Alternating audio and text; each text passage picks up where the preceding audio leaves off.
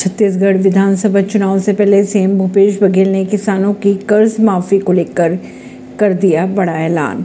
छत्तीसगढ़ विधानसभा चुनाव से पहले राज्य के सीएम भूपेश बघेल ने ऐलान किया है, अगर राज्य में फिर से उनकी सरकार बनती है तो किसानों का कर्ज माफ़ कर दिया जाएगा। क्या चुनाव से पहले इस ऐलान को लेकर कांग्रेस को फ़ायदा हो सकता है?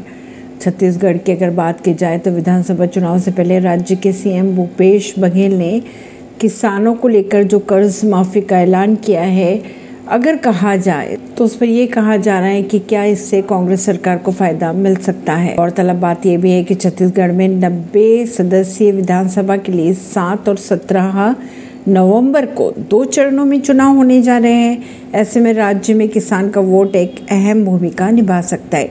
अगर किसान बघेल के इस ऐलान के बाद उनके पाले में जाते हैं तो इससे कांग्रेस को फ़ायदा मिल सकता है। परवीन सिंह, नई दिल्ली से।